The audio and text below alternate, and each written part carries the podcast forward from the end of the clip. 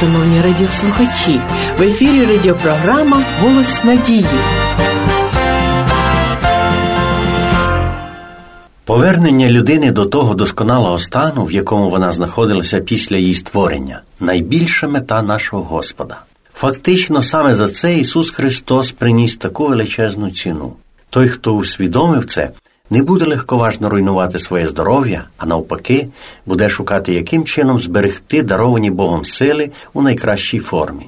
Сьогодні продовжимо наші роздуми про здоров'я та про деякі небезпеки, що йому загрожують. Нервовий зрив це результат неправильного способу життя. Він може виникнути, коли довгий час ми витрачаємо енергії більше, ніж одержуємо.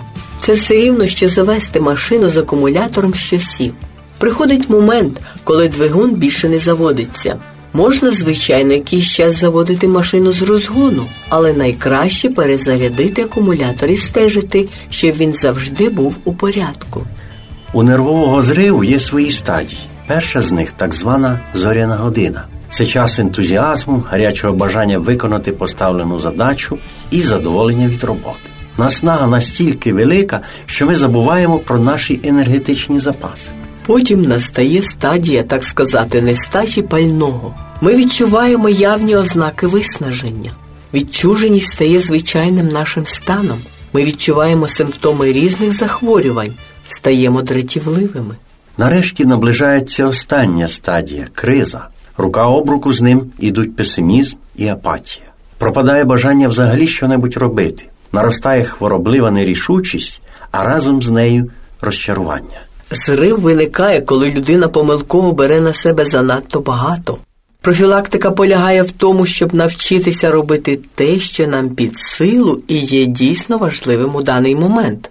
Господь дає нам необхідний час і енергію на всі ті справи, виконання яких Він від нас очікує. Згадаємо слова апостола Павла. Умію жити в покорі, умію бути і в достатку, звик до всього і усьому, і насичуватися, і голодувати, мати достаток і нестаток. Усе можу в тому, хто мене зміцнює, тобто в Христі, послання до Филип'ян, перший розділ. Це своєрідний секрет боротьби з нервовим зривом.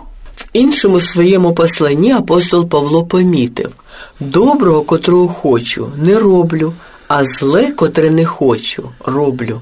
Послання до римлян, сьомий розділ. Роблячи так, ми починаємо відчувати внутрішню дисгармонію, переживаємо провину, страх, починаємо робити те, чого зовсім не хочемо, чи беремося за те, що нам явно не під силу. Якщо ж нашим життям керує Бог, Він спрямовує нас на ті справи, які нам дійсно під силу.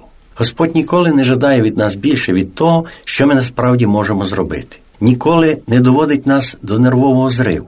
Бог, як щирий і вірний подорожній, вкаже нам на шлях, по якому ми підемо з задоволенням, легко і радісно.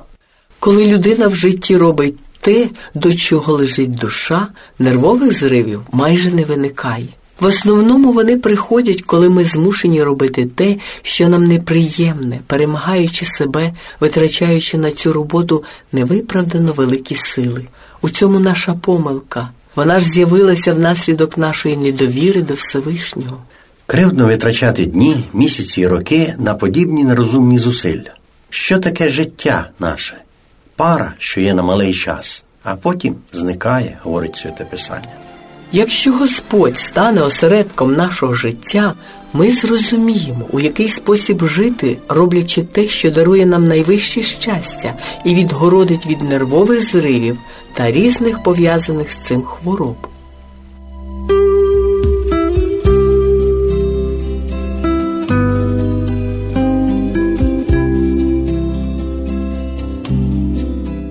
Завершуючи сьогоднішню програму, нагадуємо, що у вас є можливість навчатися на заочних курсах по вивченню Біблії. Пишіть нам на адресу Київ 0471, абонентна скринька 36.